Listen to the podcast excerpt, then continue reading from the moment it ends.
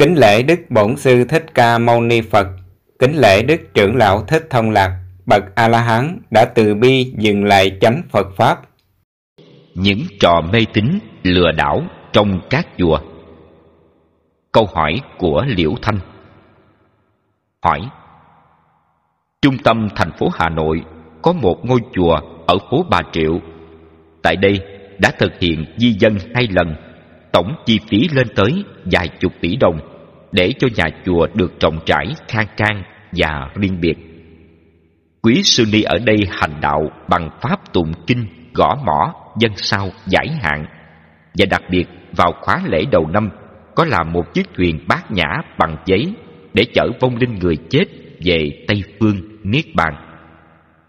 Vậy những việc làm trên của các sư ni có đem lại lợi ích gì cho Phật Pháp, cho các sư ni và cho chúng sanh không mà? Con xin Thầy từ bi dạy bảo cho chúng con được rõ đâu là việc làm đúng chánh Pháp, đâu là việc làm sai không đúng chánh Pháp, để cho những người hiện thời và con cháu mai sau không còn lầm lạc. Đáp Tụng kinh, gõ mỏ, dân sau giải hạn, làm thuyền bát nhã bằng giấy để chở các vong linh về Tây Phương, Niết Bàn, vân vân đó là những việc làm mê tín, lừa đảo những tín đồ nhẹ dạ. Vì thương cha mẹ và những người thân, nên bỏ tiền ra cúng để các sư cô ghi tên họ được đưa về Tây Phương cực lạc. Đó là một việc làm mê tín lạc hậu nhất trong các kinh sách phát triển mà các sư cô thực hiện. Những việc làm này là những việc phỉ bán Phật giáo, có mục đích tiêu diệt Phật giáo. Thấy những việc làm này, người có trí hiểu biết sẽ đánh giá Phật giáo là một loại tôn giáo mê tín, lừa đảo, tín đồ. Do đó, việc làm này không có lợi mà còn có hại cho Phật giáo rất lớn. Những việc làm này nó không có lợi ích cho con người khiến cho con người tiền mất tật mang chỉ có những người hành nghề bất chánh này là có lợi ích mà thôi bằng chứng như trong thư đã nêu các ni sư chỉ hành một cái nghề mê tín này mà nhà chùa có hàng tỷ bạc dám bỏ tiền ra di dân để nhà chùa được trọng trải khang trang hơn. Cho nên không có cái nghề nào làm giàu dễ như làm nghề mê tín trong các chùa.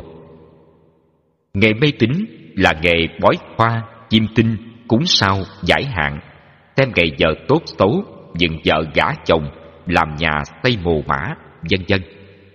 Nghề mê tín là nghề cúng bái, tụng niệm, cầu siêu, cầu an, làm ma chay, làm tuần cúng vong, tiễn linh, mở cửa mã, đốt tiền vàng mã, và nghề dán kho đụng, quần áo, mũ nón, vân vân đó là nghề lừa đảo lường gạt tín đồ Phật giáo. Kinh sách Nguyên Thủy không bao giờ Đức Phật dạy. Duy chỉ có kinh sách phát triển mới có dạy điều này mà thôi. Người cư sĩ đệ tử của Đức Phật phải có trí tuệ, phải xác nhận thấy biết những điều mê tín không lợi ích cho mình, cho người. Những điều phi lý, mất công bằng, vô đạo đức thì nhất định không làm theo, hoàn toàn không để cho người khác lợi dụng mình, lừa đảo mình.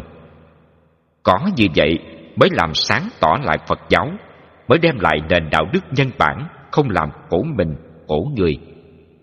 Nếu Phật tử không sáng suốt, vô tình làm theo những lời dạy mê tín của giáo pháp kinh sách phát triển, thì đó là quý vị đã tiếp tay với kinh sách phát triển, diệt Phật giáo. Và như vậy, quý vị sẽ tự đánh mất nền đạo đức nhân bản, nhân quả của đạo Phật. Nền đạo đức nhân bản, nhân quả của đạo Phật mất đi là quý vị không còn có đường lối tu hành giải thoát. Và như vậy, quý vị đã tự làm khổ mình, khổ người và khổ tất cả chúng sanh. Tóm lại, quý vị cư sĩ phải đề cao cảnh giác và thường nên tránh xa những giáo pháp trừu tượng mê tín, cúng bái, cầu siêu, cầu an, bùa chú, thần thông. Dù bất cứ những loại thần thông nào, chúng là những pháp môn lừa đảo, chứ không có ích lợi gì cho ai cả. Quý vị nên nhớ kỹ, đừng để mắc lừa, tốn hao tiền bạc, công sức tu tập, mà chẳng giải thoát gì, chỉ phí uổng công khó cho một đời tu mà thôi. Tôn giáo và khoa học. Câu hỏi của Liễu Thanh. Hỏi Kính thưa Thầy, tại sao các chùa, các đền, các đình làng và các tôn giáo khác ở mỗi miền đất nước trên quả địa cầu này đều phát triển theo đời sống khoa học và vật chất lên cao so với các thế kỷ trước. Số lượng nơi thờ cúng mọc lên quá nhiều, số tín đồ cũng đông đúc tăng lên. Sự cầu xin khấn lại trời đất quỷ thần hàng năm cũng vô kể. Theo thế gian nói là thịnh. Ấy thế, mà tại sao không xoay chuyển nổi sự vận hành của thiên nhiên như bão lụt, hạn hán, sâu bọ phá mùa màng, chuột bọ phá vách, thời tiết thất thường, nóng lạnh, không có nhà khoa học nào điều chỉnh được. Bệnh tật, bệnh nan y ngày càng phát triển. Các nước khoa học tân tiến hiện đại phát triển cấy được gen, nên người còn sống bèn mổ ra lấy lục phủ ngũ tạng thay thế cho người bệnh, dân dân. Kính thưa Thầy, vì nguyên nhân gì mà trái đất này chịu nghiệt ngã trong cuộc sống của loài người đến như thế này ạ? Những việc làm trên của các nhà khoa học hay sự cầu khấn của các tín đồ tôn giáo có tác dụng hay không có tác dụng mà kết quả thảm khốc cho loài người trên hành tinh này vậy?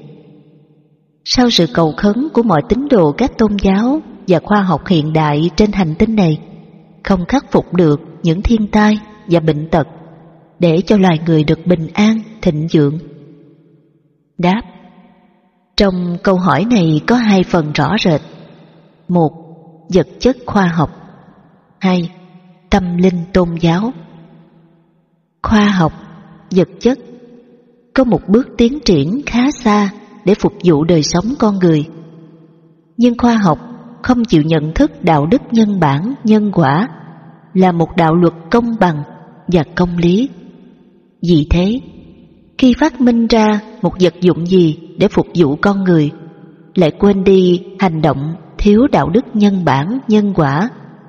Do đó, khi áp dụng khoa học vào sản xuất thành phẩm để nâng cao đời sống của con người, thì thải ra không biết bao nhiêu là chất độc, làm cho môi trường sống chung của con người bị ô nhiễm. Do môi trường sống chung bị ô nhiễm, nên thời tiết không ôn hòa, khí hậu bất thường, thường xảy ra thiên tai bão lụt liên miên và đủ mọi loại bệnh tật. Khoa học mà không có đạo đức là khoa học giết người, giết người một cách kinh khủng.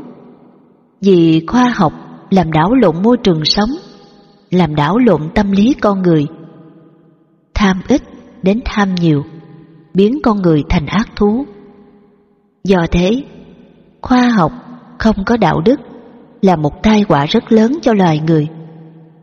Điều này đã chứng minh và xác định trải qua những thế kỷ gần đây khi khoa học phát triển đã diệt con người bằng mọi cách từ bệnh tật tai nạn giao thông đến súng đạn bơm, bơm vi trùng thuốc khai hoang bơm hạt nhân nguyên tử vân vân Bơm nguyên tử đã diệt con người trong hai thành phố ở Nhật Bản một cách quá kinh khiếp và tai họa đến giờ này mà dân Nhật Bản phải gánh chịu chưa dứt hậu quả của khoa học Xưa ông bà chúng ta di chuyển bằng đi bộ, cưỡi voi, cưỡi ngựa, xe bò, xe ngựa, xe trâu.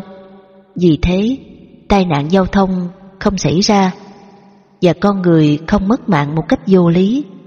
Nhưng thời đại ngày nay, khoa học phát minh xe cộ chạy bằng cơ giới. Tốc độ càng nhanh thì tai nạn giao thông càng tăng.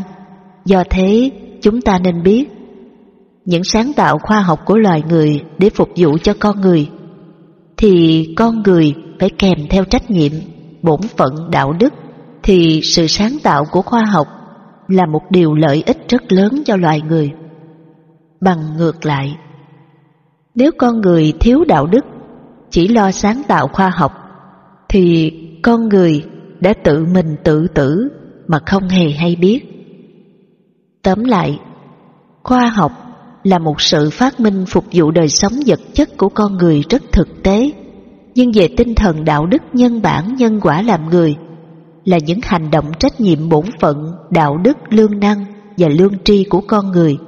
Nó còn thực tế hơn và lợi ích hơn khoa học rất nhiều. Nếu khoa học không có, mà con người có đạo đức, thì cuộc sống cũng được an lành, hạnh phúc hơn nhiều.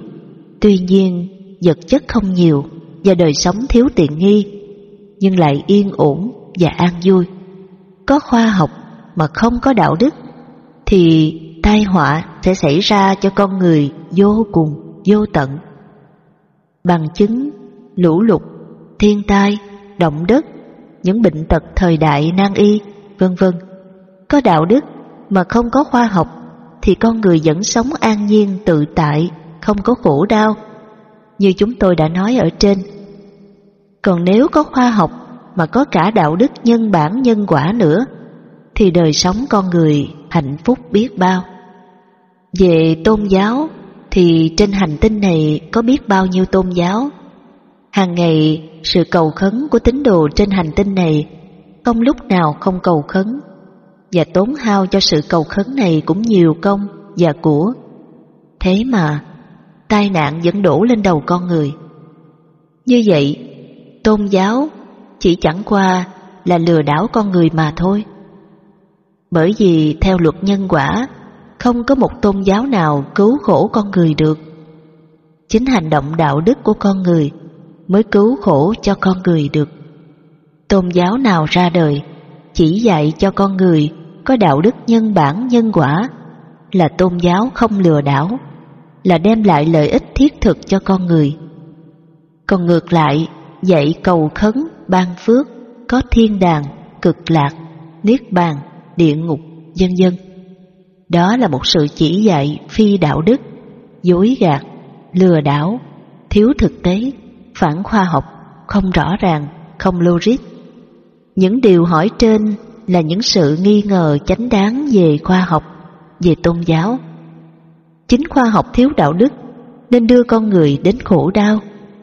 Hầu hết tôn giáo chỉ khéo lừa đảo tín đồ, chứ không có thiết thực cụ thể chút nào cả. Cho nên tôn giáo và khoa học hiện giờ mới nhìn vào thì dường như mang đến hạnh phúc cho con người, nhưng thật sự là đem tai họa đến cho con người nhiều hơn. Như chúng tôi đã nói ở trên, tôn giáo mà không có đạo đức là tà giáo. Tà giáo sẽ lừa đảo con người bằng mọi cách, mọi thủ đoạn. Khoa học mà không có đạo đức sẽ làm ô nhiễm môi trường sống. Và vì thế, vừa phục vụ và cũng vừa giết hại loài người bằng mọi cách mà pháp luật không bắt tội được. Cho nên, là một việc gì đều phải có đạo đức. Đạo đức là hàng đầu của cuộc sống của loài người. Nếu thiếu đạo đức, thì con người phải chịu khổ đau muôn vàng.